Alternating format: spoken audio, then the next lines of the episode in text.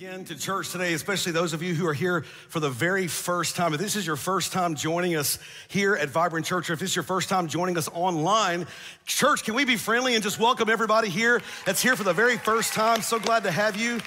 Uh, you're our special guest. We're so glad that you're joining us today. I want to welcome you to our series on Revelation. Everybody say Revelation. And before we jump into it, let me just say, man, we just concluded an amazing 21 days of prayer. Many of you partner with us in that, and man, every morning of this last 21 days, being able to join with you and partner in prayer, the testimonies that we received over the last 21 days have been so humbling. How God has moved in the lives of people, how breakthroughs have happened. We've had some miracles happen, some stories come out of this, some reconciliation. There's been a lot of things that God has done in the last 21 days. I really believe that everything God does in the earth must first be paved with prayer. Can you say amen, everybody? So I'm so glad that for a praying church, and we had hundreds and hundreds of people, even into the thousands, that joined us online uh, during these last 21 days, and it was so amazing. And uh, we're so glad. We believe it sets the tone for everything we're going to do this fall is that we pave it in prayer. But today, I'm glad you're here for Revelation. In fact, if you got your note sheet, I want you to get it out. Uh, I'm, I'm going to be moving rather quickly today. I, I want to, there's a lot that I have in me that I want to give you, and I want you just to hang with me. And those of you online, please, you, you, you probably already have uh, downloaded the note sheet. You're going to want to download that and follow along today because today we're going to talk about counterfeits. Everybody say counterfeits. Revelation 13 is a chapter about counterfeit gods. It's a chapter about counterfeit faith. It's a chapter about counterfeit worship. And in many ways, this is the chapter you've been waiting for in our study on the book of Revelation. This is the chapter that talks about the beast. This is the chapter that talks about the mark of the beast that everyone gets for buying and selling during the tribulation period. This is the chapter that has that intriguing little number from the book of Revelation 666. This is the chapter, right? This is, this is where all the things that people talk about and interpret in the book of Revelation, they all come from this very chapter. But before we dive into the details of it, I want to remind you of a broad view of this. Remember that Revelation is a book about worshiping God.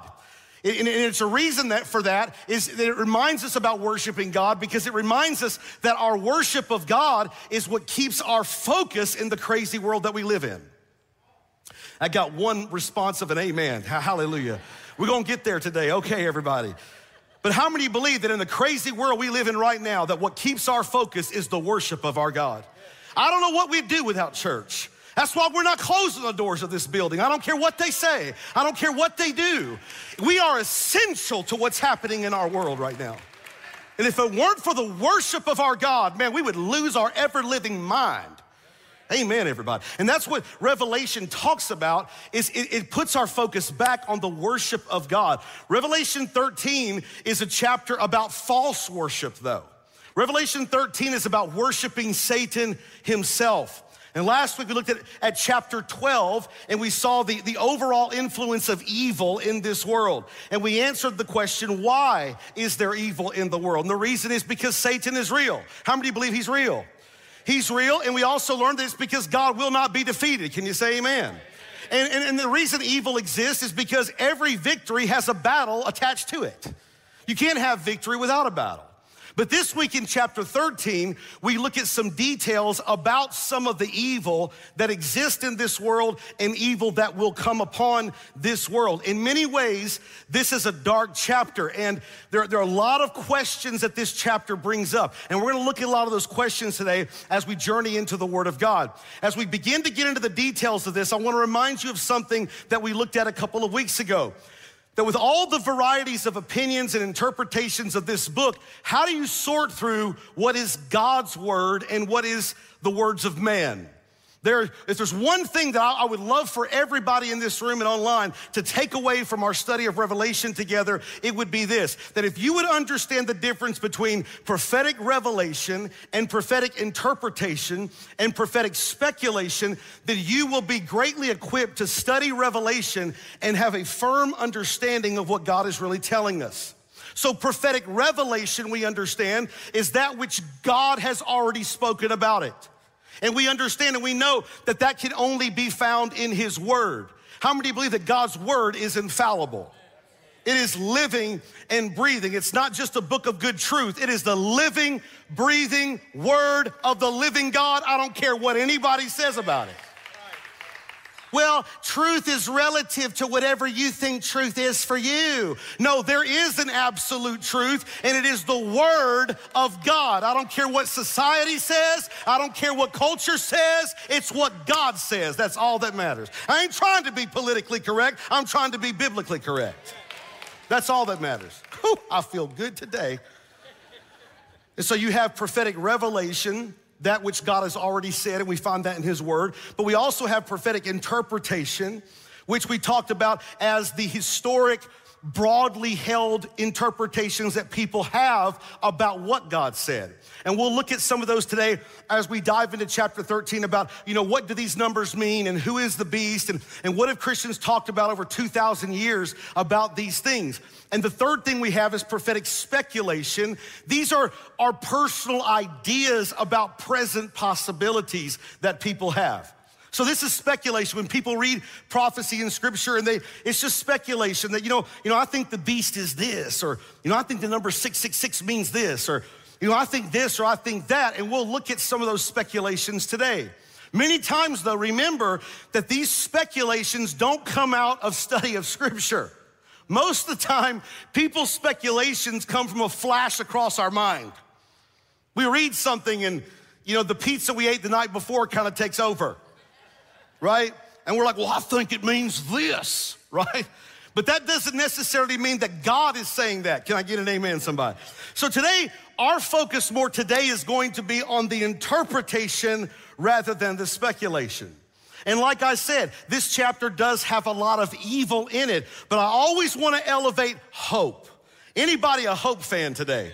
I want to start with, with hope. What, what truths about God and about His Word give you hope when things are at their darkest?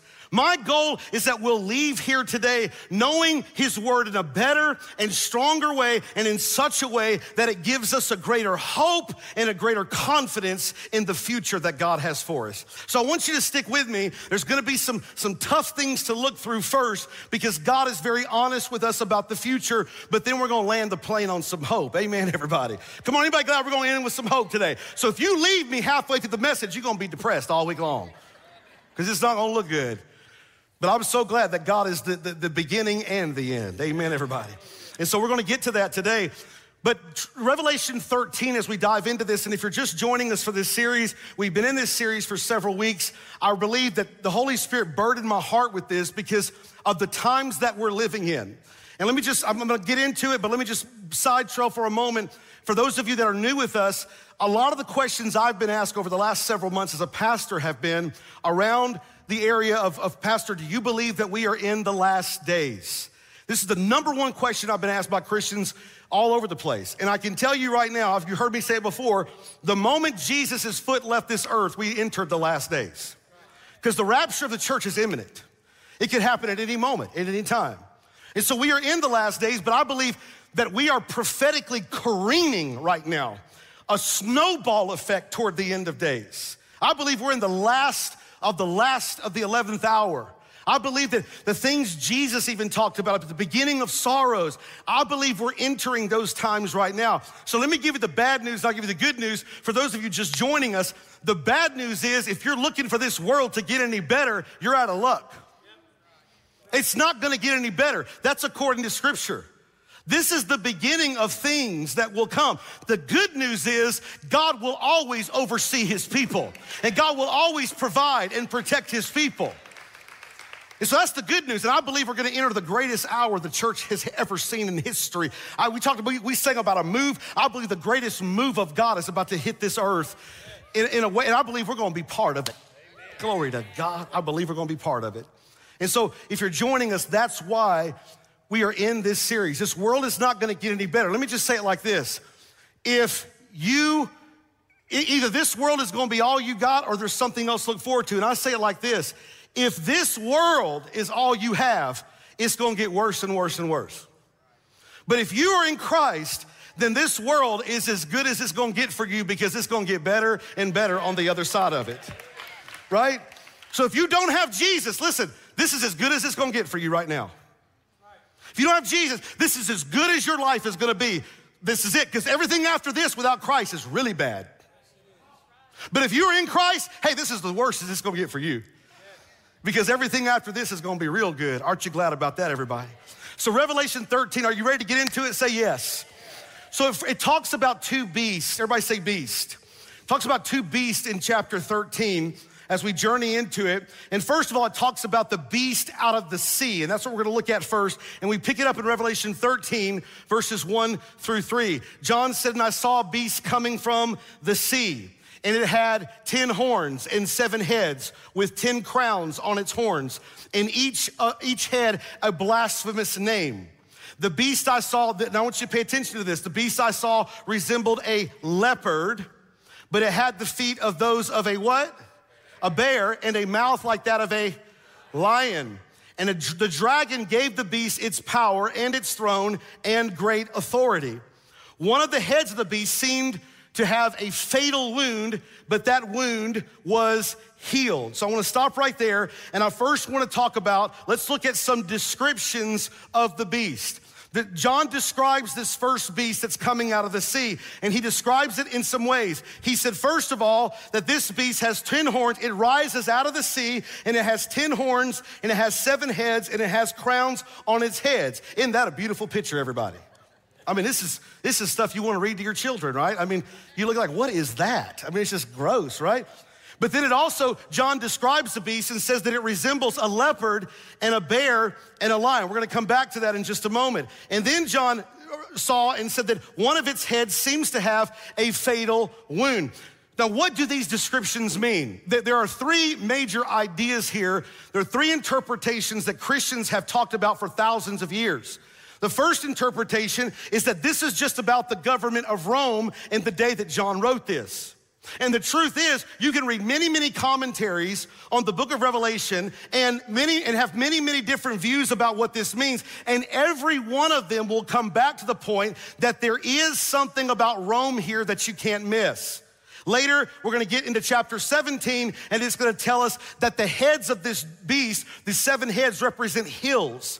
Rome was actually built on seven hills. It was a city built on seven hills. So it's pretty obvious that there is some indication of the Roman government oppressing and persecuting the Christians of the first century. And we read about that through history and what was going on there. And there are some people think that this is all this means.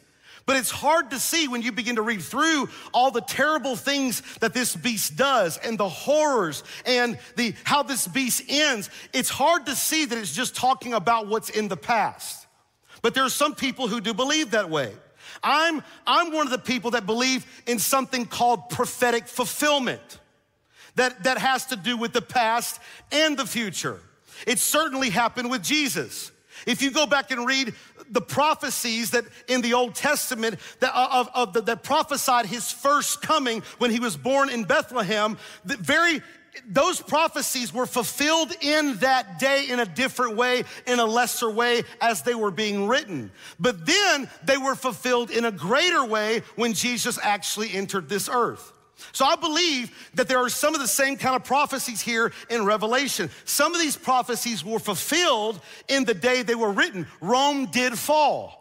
Rome was a global empire that persecuted the church. So there's some truth. There is a prophetic fulfillment past, which is a lesser fulfillment, but there also gonna be a greater fulfillment in the end of days to what John is talking about. Are you following what I'm saying? So the first interpretation is that this is all about Rome. The second interpretation that people have is this is about any power in any age that sets itself up as anti God in the world. To me, that's too broad of an interpretation, but there are those who believe this. And the third interpretation of this is that this is uh, representing the great final ruler of the world that is to come.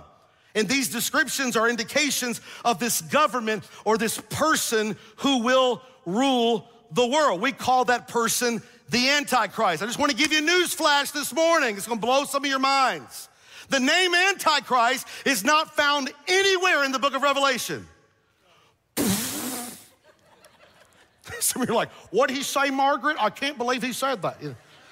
It's true.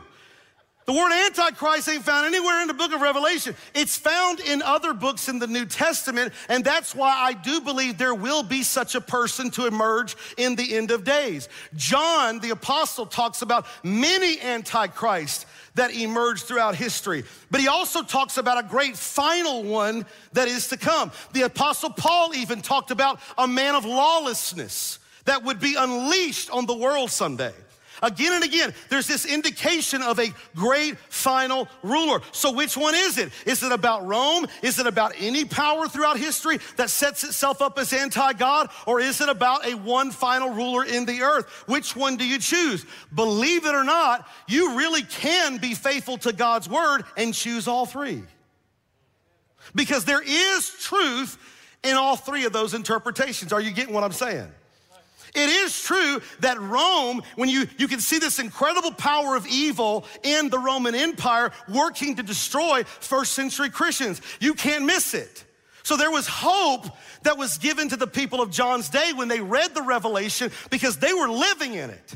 This gave hope to them. And it was true, and it's absolutely true that you can see in any government that has existed in history that has oppressed people who want to have faith in Jesus, you can see the dominance of evil in that.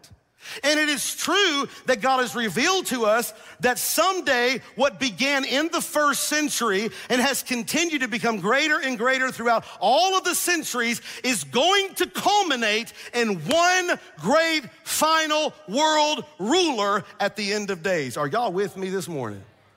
And that rulership is gonna set itself up against God, and it's gonna set itself up against God's people. That shouldn't surprise us. This is what's been happening all along. This is what's been happening since the resurrection of Jesus Christ. It shouldn't surprise us at all. Now, when you start to drill down a little bit into this, you've got these seven heads and you've got these 10 horns. What are these, these 10 horns? Those are also an indication of power. Everybody say power. Some people believe that these 10, these are 10 world leaders that will be here at the end of time. That could be true, that, that there are seven kingdoms and seven heads that on the, on the beast that we just read, out of which there will be 10 world leaders that will come with great power. But I want to tell you something about this. It's tough to find any two Christians who agree on this one. They agreed for a little while when the European Economic Union, remember the EEU? When they began to formulate that years ago, they actually started with 10 countries. And everybody in Christianity all aligned. This is it. This is the 10 horns in Revelation 13, right? And then all of a sudden, they begin to add more countries to it, and it just got confusing and messed up everybody's theology. So, if the Holy Spirit is speaking to us, I believe that there is gonna be not total agreement because some people don't listen to the Holy Spirit, but there's gonna be a sense of unity about the truth. Is it okay to have an opinion about this? I guess. But by and large, it's a waste of time to have so many opinions about something that we don't know what's gonna happen with it. Right? That's not the point. Don't get bogged down into what do the horns mean? What do the toenails on the beast mean? Don't get so lost in that that you miss the whole point of what the Holy Spirit's trying to communicate. How many just want to grab what the Holy Spirit's saying to us, right? Personally, I'd rather focus on the defeat of evil in the world today than try to figure out who the 10 countries may be or may not be, right? Here's what I can guarantee you I can guarantee you that when it happens, it's gonna be crystal clear.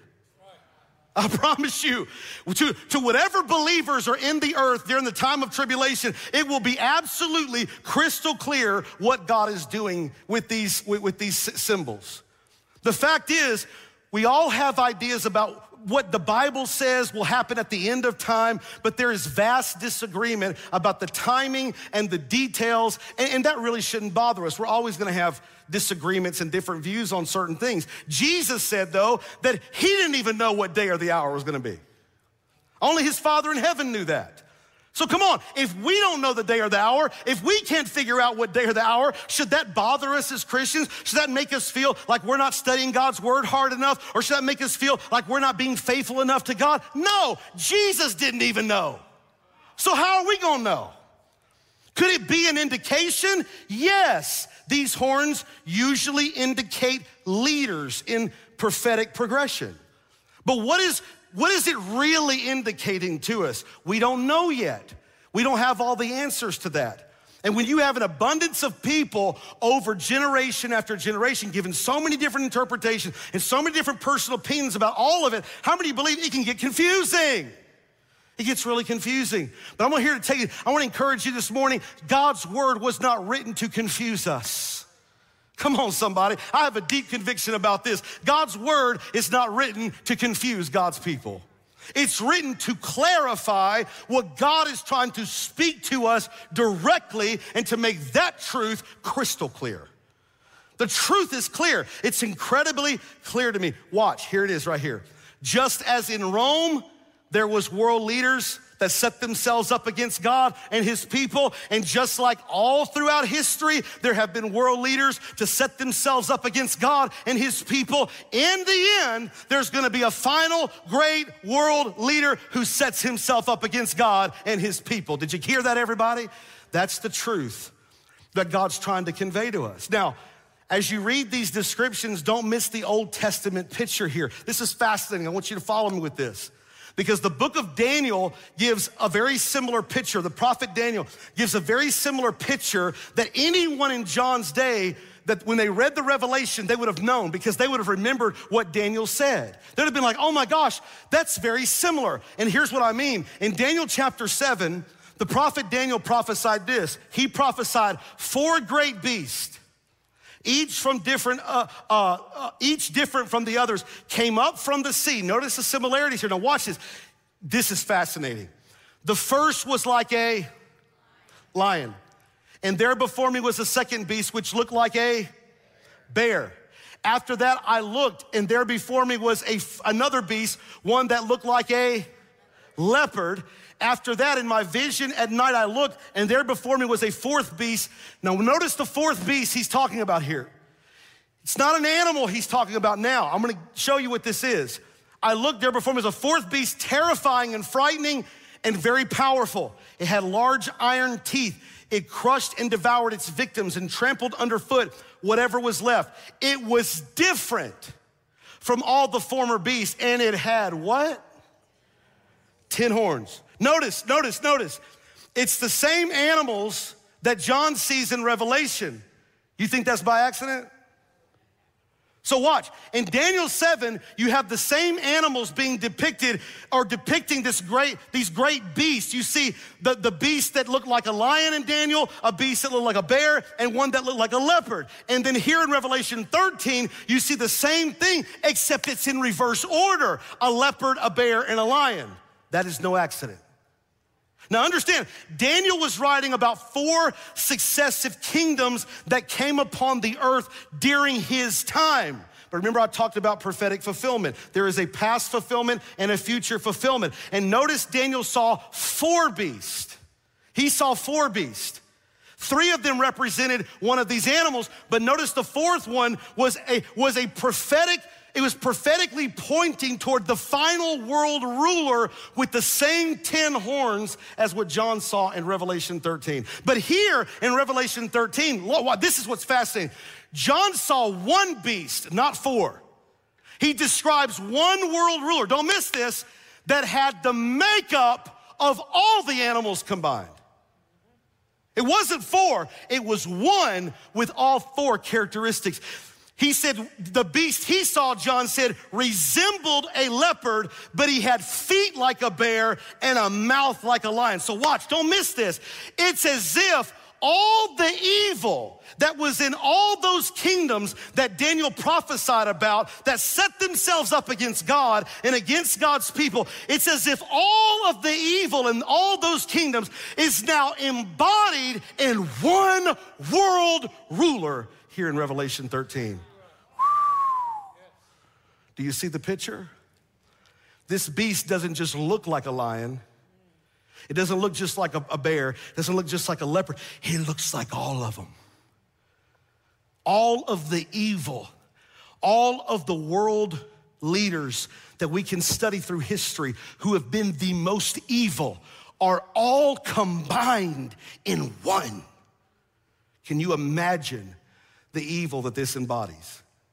God is saying to us in the most vivid way He can here is the ultimate epitome of evil. Everything in one horrible package unleashed upon the earth at one time.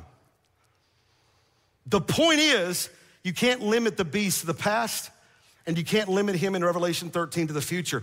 If you miss that point, that that gave hope to the early church believers who suffered persecution from Rome, then you missed the point of the book of Revelation. If you miss that point, that this book has continued to give hope to believers who have suffered from their governments and from other world leaders throughout history who have set themselves up against God and his people over the last 2,000 years, then you miss the point if you miss that point. But also, you miss the point that a great world leader will one day arise when the world comes to the final days, who sets himself up against God and his people, and who will be worshiped as God and then destroyed. If you miss that, you've missed the whole point of Revelation. Are y'all tracking with me? So, what kind of world ruler will this final beast be? What John is depicting, write this down. This is a political leader that rules through intimidation. This is a political leader that rules through intimidation. In a moment, we're gonna look at the actions of this beast and we'll see that it's the intimidating actions that he has that says, You have to bow and you will worship me or else. But let's go back to verse three because I wanna show you something. Because it says here in verse three, uh, whoop, we go back. Verse three was supposed to be there, but it said in verse three that one of the heads of the beast seemed to have a fatal wound. Everybody say fatal wound. So many people have speculated what does that mean?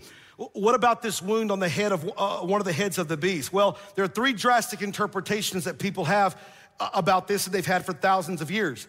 One is that it's symbolic picture of a weakness of this ruler or, or the kingdom that he rules that, that, that, that the leader or the kingdom itself had some kind of a weakness, had some kind of a wound to it. The second interpretation is that it's a picture of a nation that falls and then rises again. One of the suggestions, I heard this, I've heard this taught theologically throughout my years of study, and, that is there's one pre- predominant view in the, the, realm of eschatology, which is what this is. It's the study of end times. That's what eschatology. In the arena of eschatology, there's a, there's a dominant viewpoint that some scholars have that in the end of days, the old Roman Empire is going to resurrect to its former glory. And that the Antichrist will come from that. That is one view, one interpretation. That it's the fall of Rome, but the, the resurrection of the Roman Empire. The third interpretation is that this is all about an individual person. It's not just a nation that falls and rises again, but it's an individual within a nation or a ruler or a person who falls and dies and is brought back to life again to get the attention of humanity. And there are many great believers throughout history who have believed in all three of those interpretations. If it is a person, who is he? I'm telling you, there are all kinds of rumors about this throughout history. And here in America, boy, we love some conspiracy theories, don't we? I mean, we, we love them, man.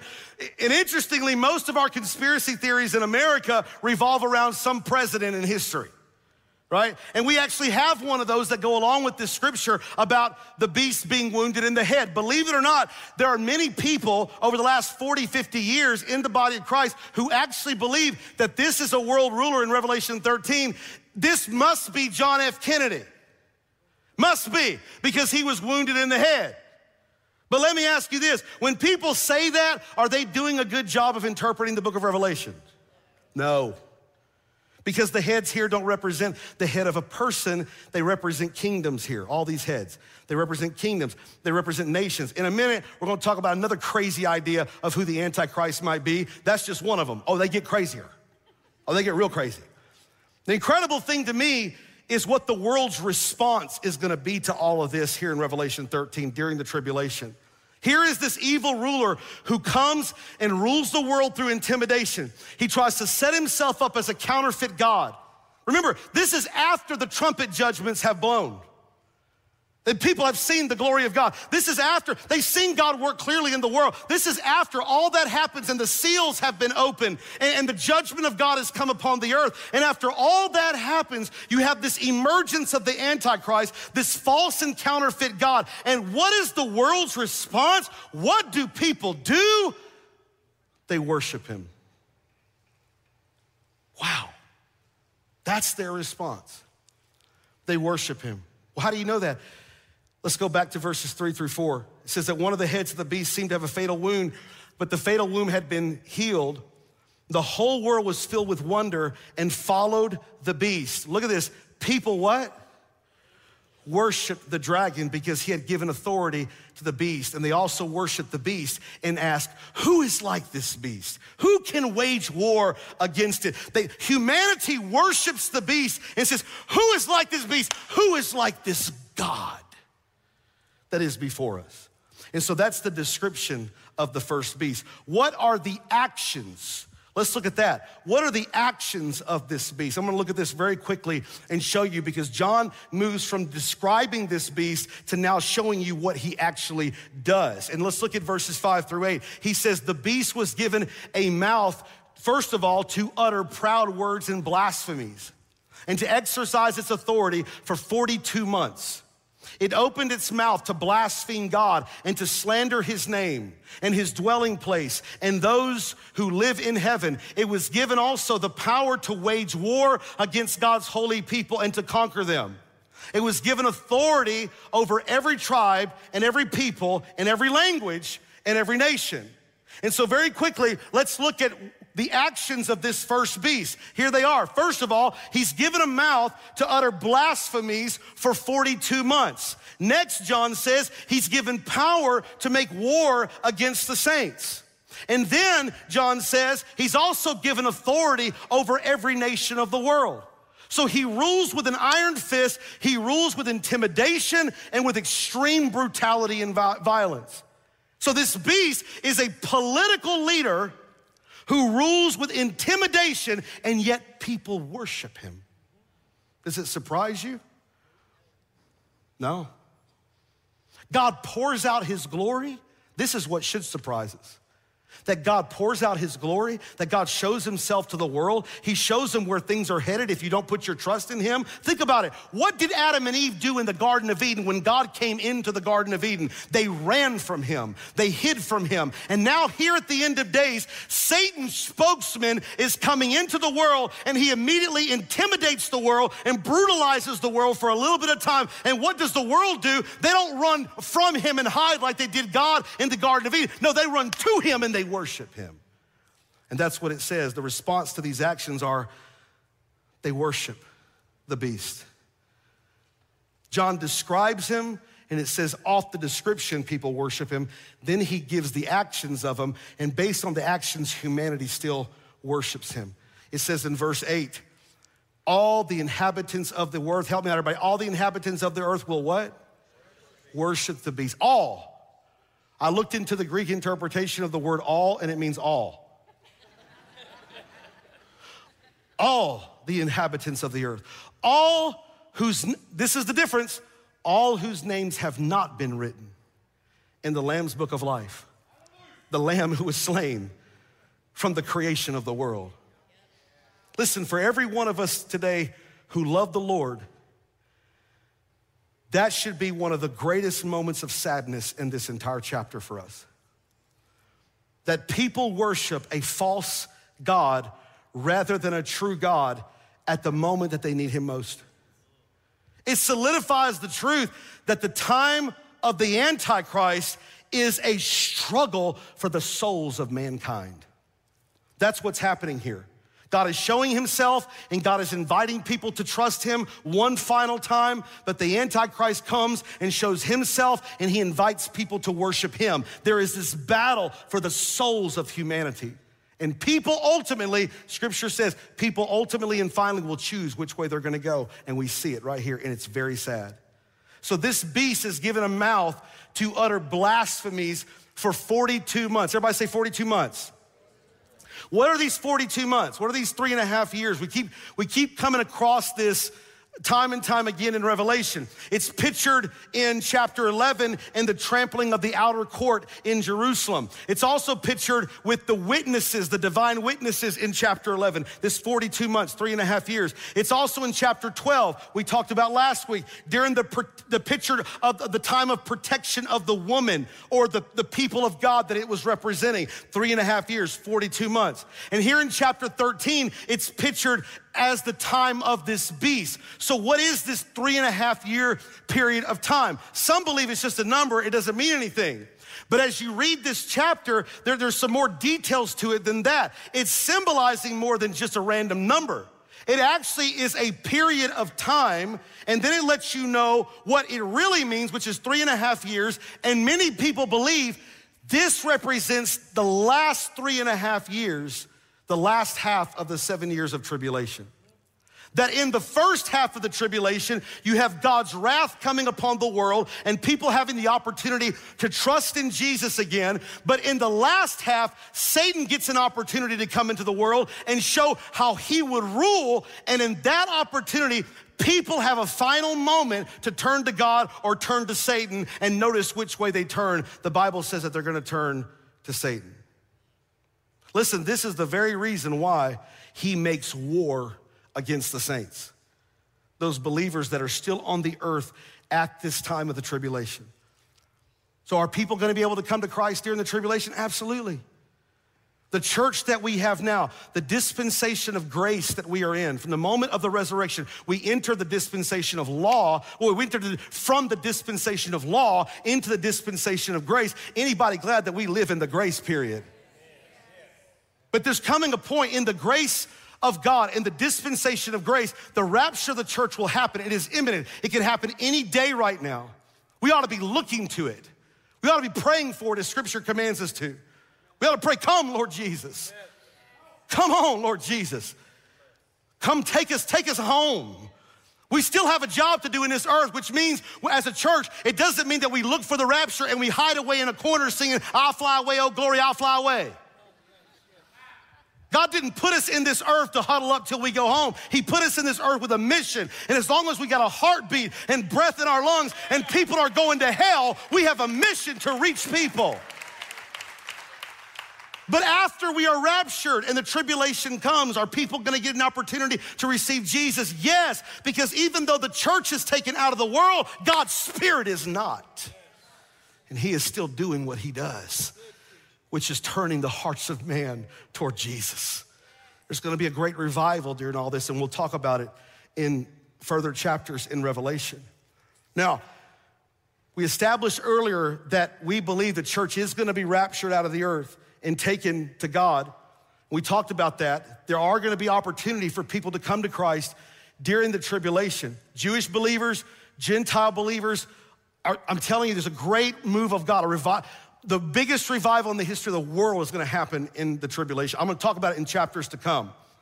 But the Bible says the Antichrist will make war against those believers that are in the world at the time. So even though there's going to be this massive revival happening, there's going to be massive persecution, horrors, and torments upon people, the likes of which have not been seen since the Roman Empire. And if you get you want to get an idea of what that looks like, go get Fox's Book of Martyrs and read the real stories of the people in the Roman Empire, first century Christians, and what happened to them, how they were dressed, whole families of them, in lambskin and poured blood on them, lamb's blood on them, and they released them into the Colosseum and they turned tigers and lions loose to rip them apart in front of a screaming crowd. Read how they would literally skin and fillet bodies alive and then hang them, hang them alive in the streets for days until they died, screaming in anguish as people went about their business like it was nothing. Read how they would cause some of them, they would take them out to a frozen lake and they would put them naked, huddles of them, 50, 100 at a time, put them naked onto a frozen lake. And all around the rim of the lake, they would have these huge pots of baths, of warm baths the Roman soldiers would make and tell them, You can come get in this hot bath anytime you want. All you have to do is forsake your Jesus and worship the emperor. And they would stay out there on that frozen lake and they would freeze to death, not forsaking the name of the Lord their God.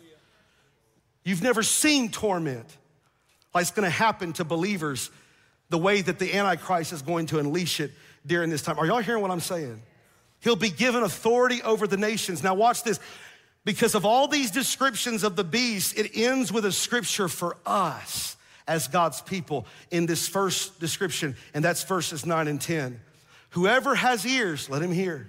Come on, how many have spiritual ears to hear, right? If anyone is to go into captivity, talking about the believers during this time, if anyone is to go into captivity, into captivity they will go. If anyone is to be killed with a sword, with the sword they will be killed. This calls, help me out, this calls for what? And faithfulness on the part of God's people. So we know that people will still be coming to Christ during the tribulation and they will be enduring the most brutal persecution you could ever imagine. But there's a greater point here. And we cannot think for one minute as believers today that we are going to be exempt from certain persecution and suffering in this earth even before the rapture. We better pay attention to what's happening in the climate of the world politically right now. There is evil at work. I don't care what you think, I don't care what you say. I am telling you as a spokesperson on behalf of truth. I'm telling you as the, the voice of God's Spirit to you today. Wake up, church. There is evil at work in the political hierarchy of our world, and yes, even our nation right now, to take away our religious freedoms. Pastor, do you believe we're going to see physical persecution like that for rapture of the church? No, I do not. And I'll tell you why I fundamentally do not believe that. Because the Bible calls us the bride of Christ. And God's wrath, He poured out on His Son. He did not create His bride for abuse. However, do not think for one minute that the church will not endure some political persecution before the time of the coming of the Son of God. Oh, it's happening right now. It's happening right now. Right? I could get into all kinds of examples, I don't have time for it. So, how do believers of this day and of the day in Revelation 13, how do we deal with this kind of intimidation that's coming? Well, John says, for the beast that rules through intimidation, believers need two things patient endurance and faithfulness. Friends, that's always been true. When believers are intimidated, guess what we do? We patiently endure it. We don't run and cower and hide. This is what separates the wheat from the chaff. Crisis has a way. Let me tell you what God's doing during all this COVID mess right now. You don't think He's in charge of all this? Did He cause it? No. But is He gonna use it? Yep. Let me tell you what he's doing right now. He's separating the real from the fake right now. Because crisis has a way of separating the true believer from the fake believer, from those who are playing church to those who are really in a relationship with Jesus. Crisis and intimidation and fear has a way of causing the fake believer to go into the world wholeheartedly, but causes those who are really in Christ to press into Him all the more. That's what's happening right now. He's separating the wheat from the chaff right now. You better check your heart. There is a separation. Listen, the angels are taking a sickle to the earth.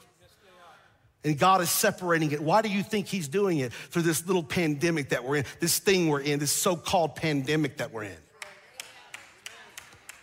Why do you think that God has allowed the media to make such a fear mongering about this whole thing and, and for weaponizing a legitimate illness to, for political purposes. Yes, I said it. Well, Pastor, you shouldn't be talking on those issues. Yes, I should. You ain't read your Bible. You don't know who Jesus was. Jesus was all into the social issues of his day. And as long as I got a mouth and I'm the pastor, I'm gonna talk about it. I believe people are looking for strong leadership today. all this sissified leadership that's going on in the world right now, and nobody wants to say nothing. Everybody's scared of offending everybody. Nobody's intimidated by everybody. Nobody wants to say up and say, this is right and this is wrong. Not this one, not this one, not this one.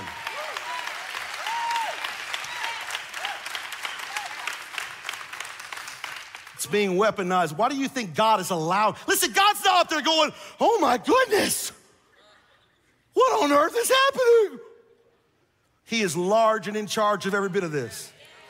And He's using it for His long term purposes.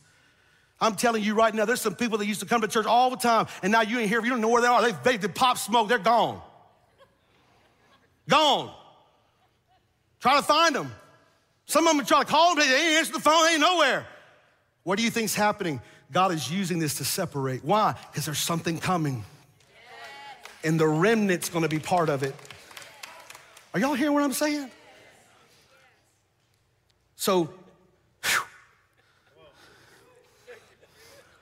y'all better get ready. I'm, I'm, I'm, I'm, about, I'm about tired. Listen,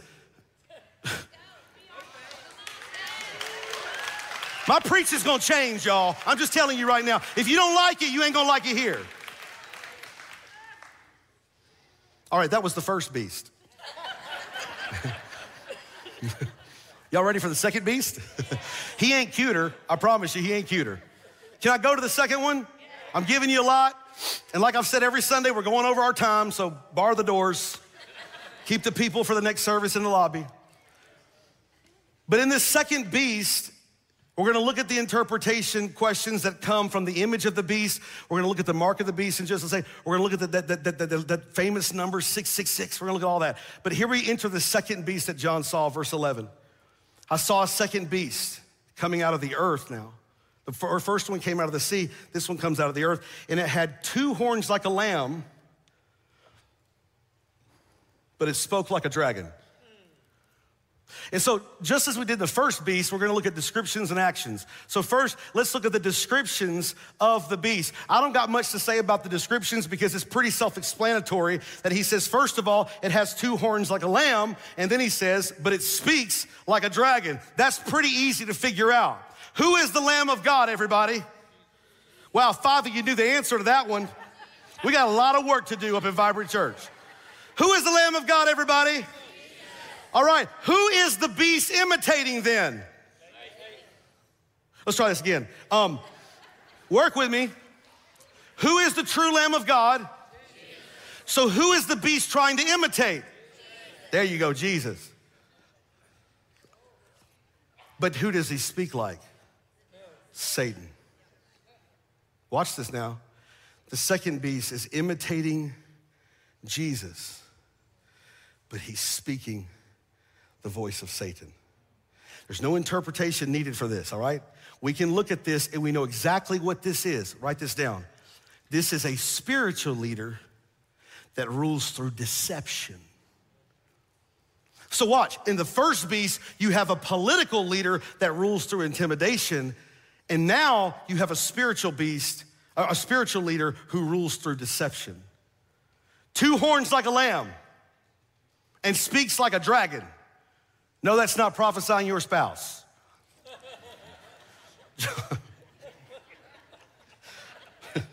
Sounds just like him, I swear. The Bible's so true. Don't miss this. Two horns like a lamb speaks like a dragon. Don't miss this. The Antichrist is one who sets himself up as a fake Christ. If you've ever read C.S. Lewis's books on the, the Chronicles of Narnia, you know about them. The, the last book is called The Last Battle, and I love this book because he gives a picture of this in the last novel of that series. He pictures it with animals, though. Throughout the whole series, uh, remember in the Chronicles of Narnia, throughout the whole series, Aslan, the lion, is a picture of Jesus Christ. But in the last book of the series, a donkey and an ape find a skin of a lion, not Aslan, it's another lion, but they find a skin of a lion and they sew the skin of the lion onto the donkey. And the ape tells the world that the skin of the lion sewn on the donkey is Aslan, that it is God. It's not a bad picture of what we're talking about right here. That somehow the world is fooled into believing that something as fake and phony as a dead skin of a lion that's sewn to a donkey is God. How many of you know that's foolish, right? That's what I like about C.S. Lewis's book, is that it laughs at the foolishness of this, yet scripture reveals people are going to fall for this foolishness. And that's what breaks our heart as believers, man.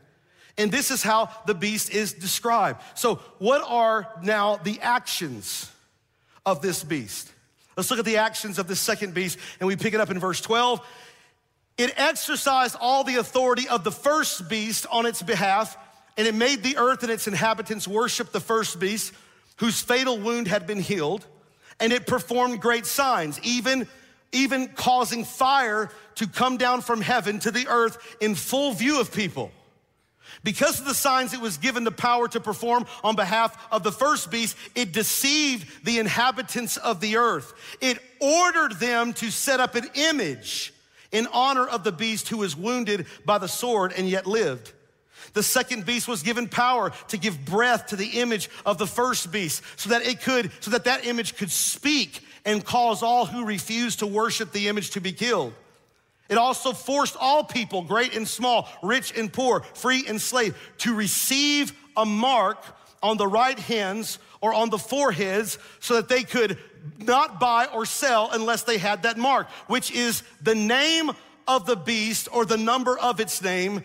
And this calls for wisdom. Let the person who has insight calculate the number of the beast, for the number, it is the number of a man, and that is 666. So we understand that. This is the actions of this beast. So here we are right here. This is what John saw. He saw that it has the exercises authority over the, of the it has the authority of the first beast, right? It exercises that.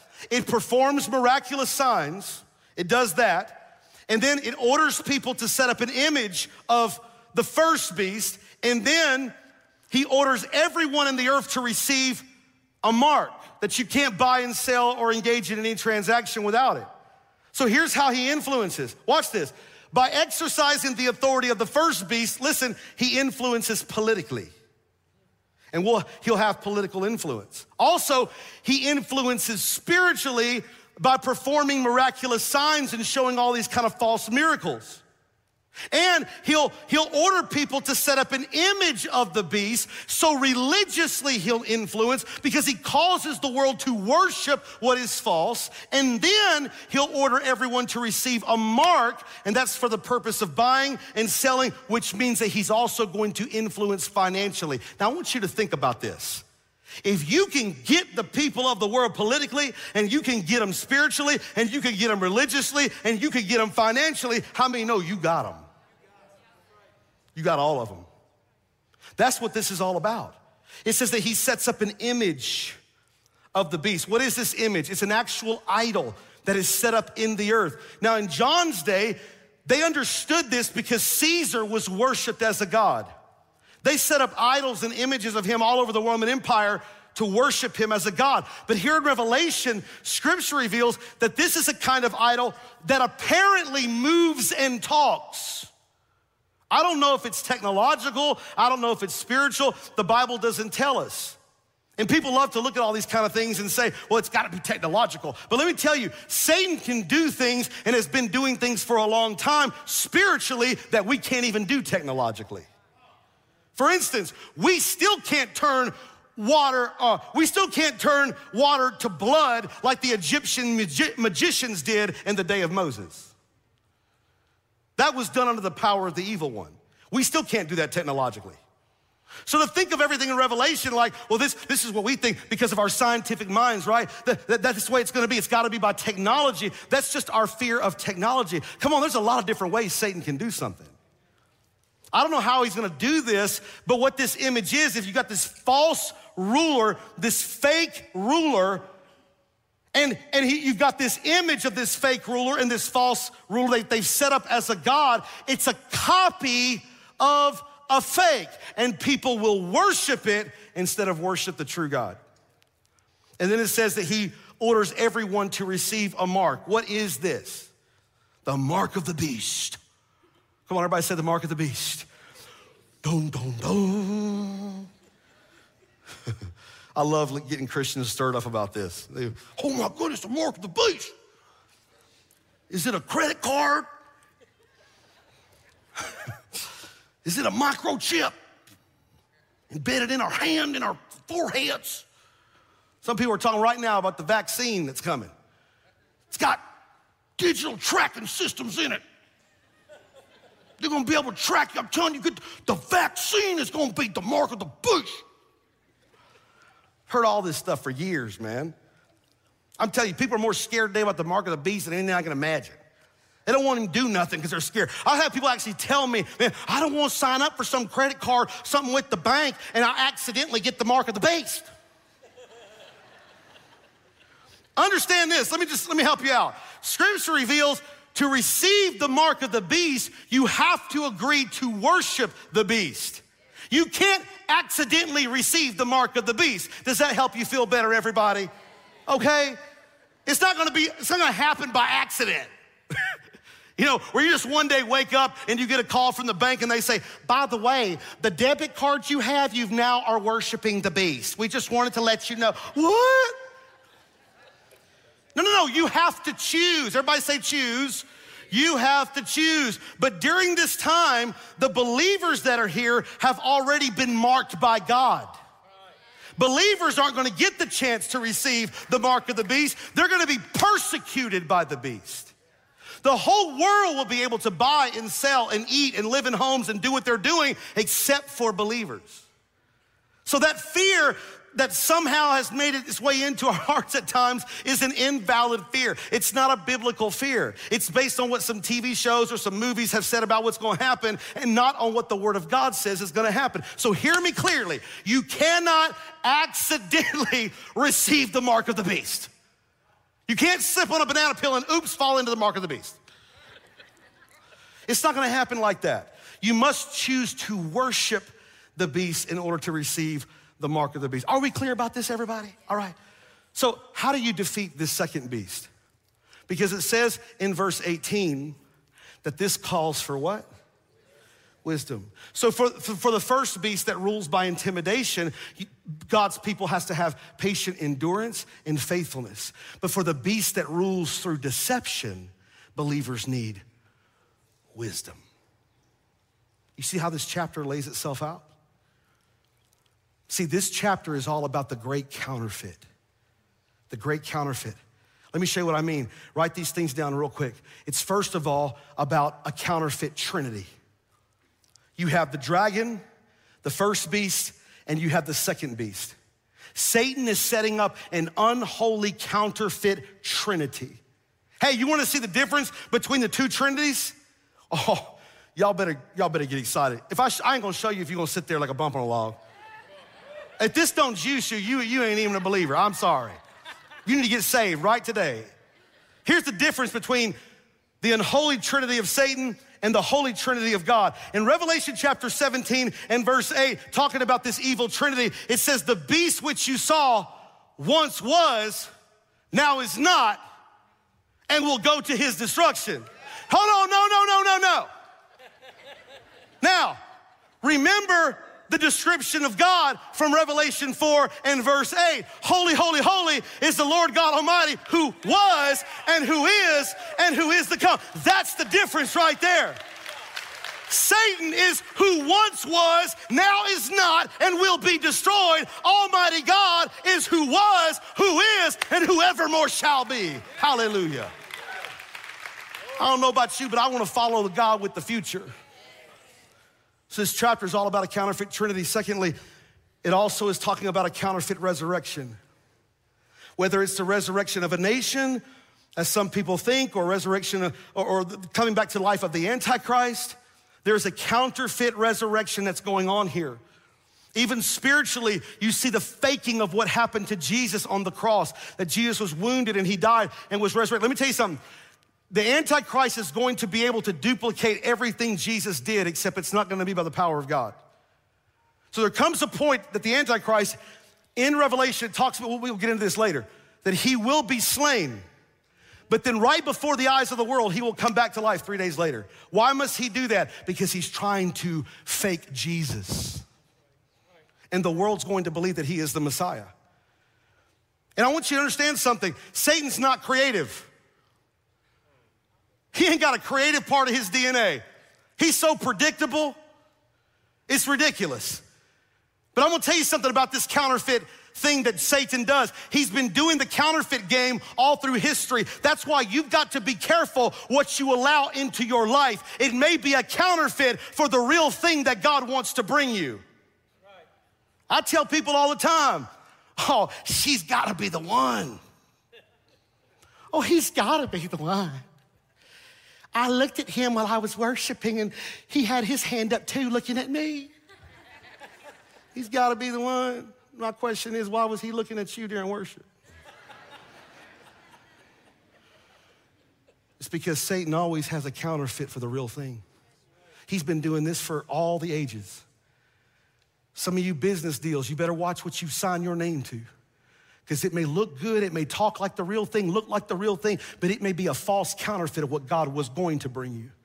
But because of your impulsiveness and because of your lack of self control, and you're not praying about and being led by the Spirit to hear His voice, you signed your name to something that's gonna get you in trouble. That friend, oh, oh, oh, they just love you. Oh, they just fanfare you, and oh, I can tell my deepest, darkest secret. Oh, oh, they're just great. What? Yeah, you know what? They may be a counterfeit for a real friendship that God does want to bring you. And that person, you put your pearls before that swine, and they end up embarrassing you and taking your news all around the city. Because Satan will always have a counterfeit. Always. You can see it all throughout Scripture. For every Isaac, there's an Ishmael. Every time. You can go all throughout history and see it. Satan will always have a counterfeit. So you have here a counterfeit resurrection, but you also have here counterfeit worship. We looked again and again at it, worshiping the false God. You also have in this chapter counterfeit rule. Satan is setting himself up as the ruler of the world, and that's been happening for a long time. How many times has he tried to bring forth his man of perdition into the earth? You have that in this chapter, but you also have, and we just talked about it, counterfeit miracles. When Jesus came, he worked miracles. When this ruler comes, he will work miracles. They'll be counterfeit. They won't, they'll be happening by the power of evil, not by the power of God, but they will be there.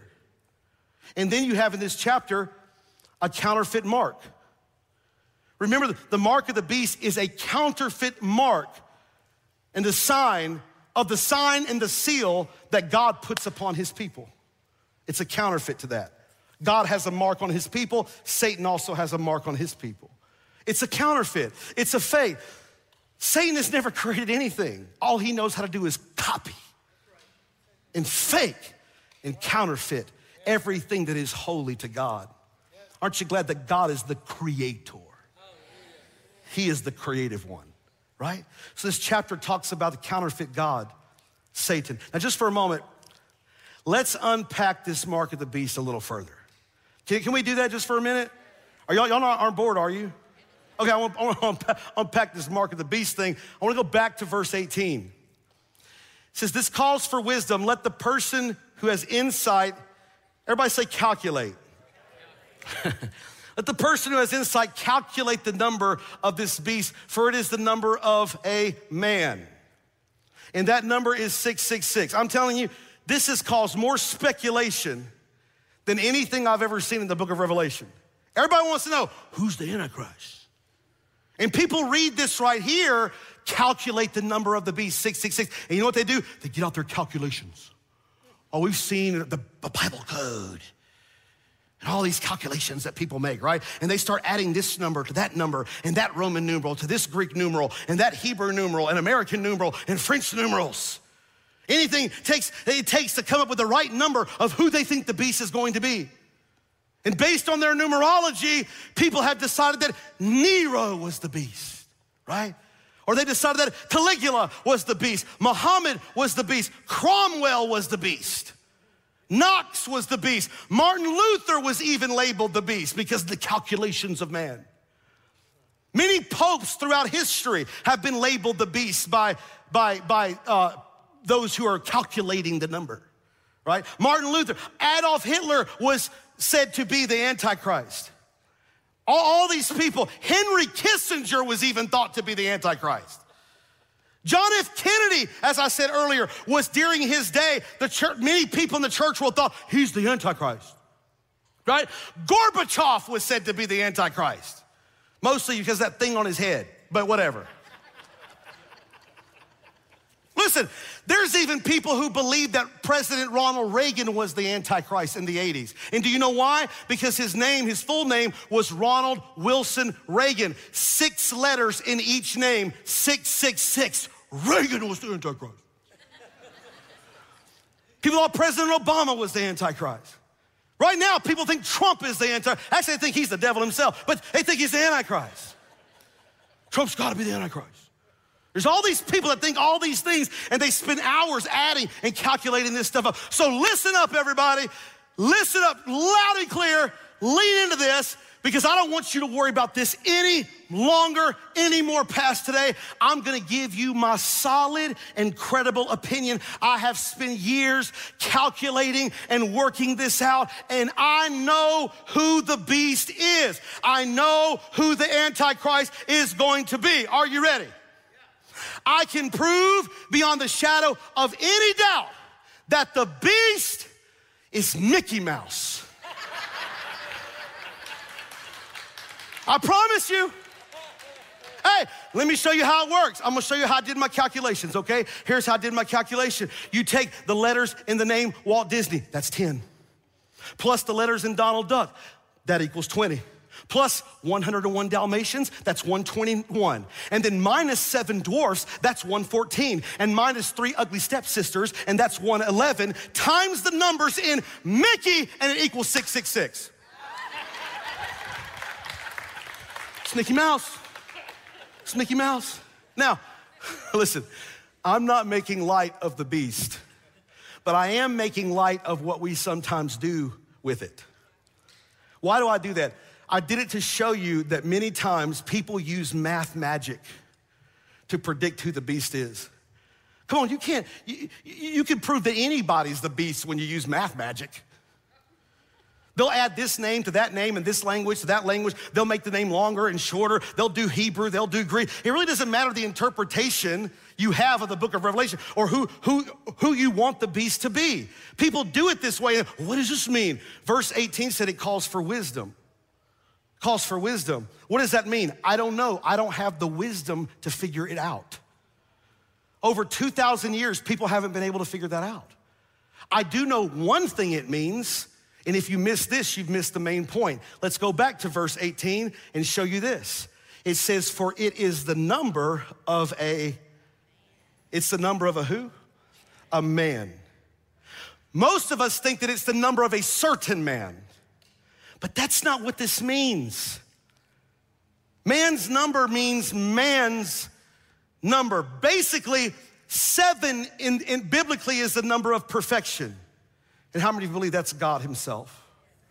Six is one short of perfection. Six is imperfect. Biblically, six is the number of man. So, what scripture is saying is this is not some spiritual ruler. This is not God Himself come back to the earth.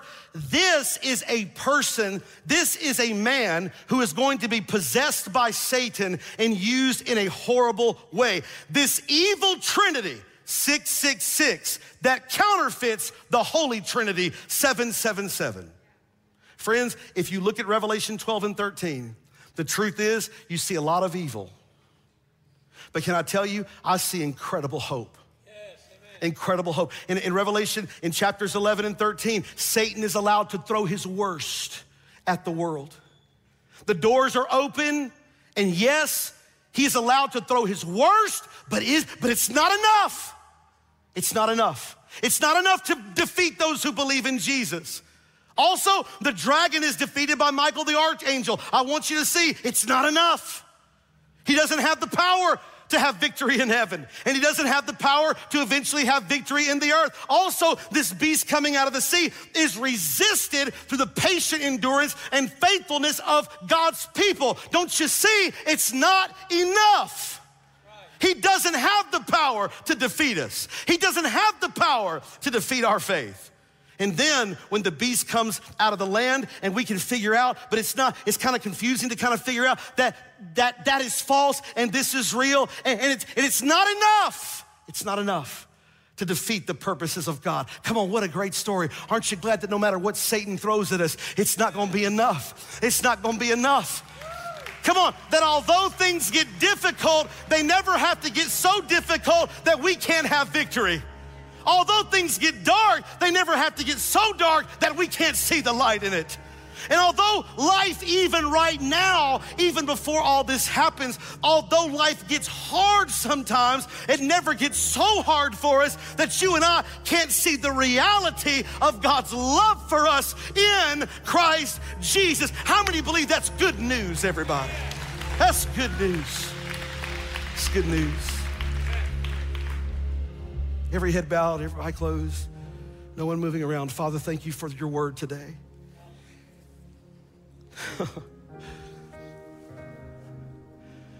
God, I thank you that you have limited even Satan himself. He don't have enough. he ain't got enough. But I thank you, God, that you are the God of more than enough. I thank you, God, that you will have victory in the end. And we get to share in it as your people. I pray you give hope to those that are here and those that are watching online. That even in the dark times that we're living in now, the tough times, it doesn't get so dark that we can't see the light. It doesn't get so hard that we can't see your purpose is being fulfilled in this moment. Strengthen the faith of your people today. Turn our hearts towards you, God, in a greater way than ever before as you just remain in prayer. I'm going to make this really quick. For those of you watching online, those of you in this room, if you're here this morning and you are not sure where you stand with Jesus, let me tell you right now, this is nothing to play with. This is serious. If you're far from Jesus in your heart, if you are not born again, if you are not, I'm not talking about where you went to church, where you grew up, and what church you belong. I'm not talking about any religious thing. I'm talking about a real relationship with Jesus. Listen, if you are not in Christ, this world is as good as it's gonna get for you. Whatever it is right now is as good as it's gonna get for you. Because what comes after this world is horrors that are unspeakable. Because there is a very real place called hell. And God sends no one there. People send themselves because they reject the love and the mercy of God. If you are in Christ and you are sure of that, this world is as bad as it's going to get for you. Because everything after this is glorious. I'm really talking in this moment to those of you here and those of you online who maybe you're sitting here in this moment right now, and I really believe the Holy Spirit of God is gripping your heart, saying, Today is your day. This is your moment. Don't play with this. Don't wake up one day and the church is gone from the world and you missed it because this is all you're going to be looking forward to. We talked about this morning. You have an opportunity right now. I beg of you, do not harden your heart toward the Spirit of God today. He is there. He is knocking at the door of your heart. He loves you just like you are, but you've got to let Him in. It's your choice. Well, I believe in God. I believe in Jesus. Hey, the Bible says even the demons believe and they tremble. If our faith is no greater than that of demons, it's not what you believe, it's what you live. Has it changed you? And for some of you, maybe you're coming to the realization this morning that I've just believed all this time and hasn't really changed. I don't, I don't really feel, I don't really feel close to God. I feel like big distance from Him. Friend, I want to pray with you right now.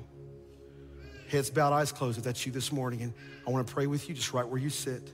If you're watching online, I want to pray with you across your screen. If that's you in this room and you say, Yes, Pastor, get me in on that prayer. I want a fresh start with God. I want you to lift your hand boldly right now. I want to pray for you. Come on, come on, now's the day. Today's the time. This is it right here. God bless you. You and you and you and you. I see you all up here in the stadium. I see you guys. God bless you. God bless you. I see you right there. God bless you. Up there, I see you. I see you. Praise God for you. Come on, let me see your hand. I want to see you. God bless you. Back here. God bless you. Praise God for you. God bless you up there. I see you. Praise God. Church, I want us to pray with these right now that raise their hand. And let's just pray with them. I'm going to lead you in a very simple prayer. Pray this from your heart right now. Pray, Dear God, thank you for sending Jesus to die for me. Forgive me of my sins. I surrender all of my life completely to you. Fill me with your spirit. Teach me to live for you. Thank you for a fresh start and a new beginning. In Jesus' name. And everybody said a big amen. Come on, can we give God some praise today for people coming to Jesus? Amen. Wow. Wow. If you did raise your hand and pray that prayer with me, we would love to know who you are, just to pray for you and celebrate with you. If you would, reach into the seat box back in front of you and there's a connection card there. Would you take that out and just quickly just fill out your information? It'll take you a few seconds. Just let us know who you are and and you can drop that in one of the containers the, the ushers are holding in the exit ways as you leave. Just let us know. We'd love to pray for you, celebrate with you, reach out to you, see how we can be a source of strength in your relationship with God. We have systems here for that that will help you in your, in your walk with, with Jesus, man. And listen, I want to thank you, church, for being generous. This is a moment in our services where we usually come to a place of generosity. We believe here at Vibrant in the biblical command to return the tithe to God because it is holy to Him. And He has a blessing attached to that for those who honor it. We believe in giving offerings even above that, above the tithe, just sowing into the work of God. And I thank you, church, for being so generous. As you know, we're not passing offering containers in our services right now due to just cautions and, and just being careful. Uh, but we do want you to participate and prayerfully consider participating and partnering with us in your generosity, especially for those of you who call Vibrant Church your home church. If you're watching online, we'd love for you to participate as well. Thank you for helping us. Just this past uh, couple of weeks ago, you, you heard that we gave away over 700 boxes of food to needy people in our community during this crisis that we're in. And this Wednesday, we're doing it again. And why? Because of your generosity. You guys are making that happen and touching our city in a powerful way. And so, thank you for doing that.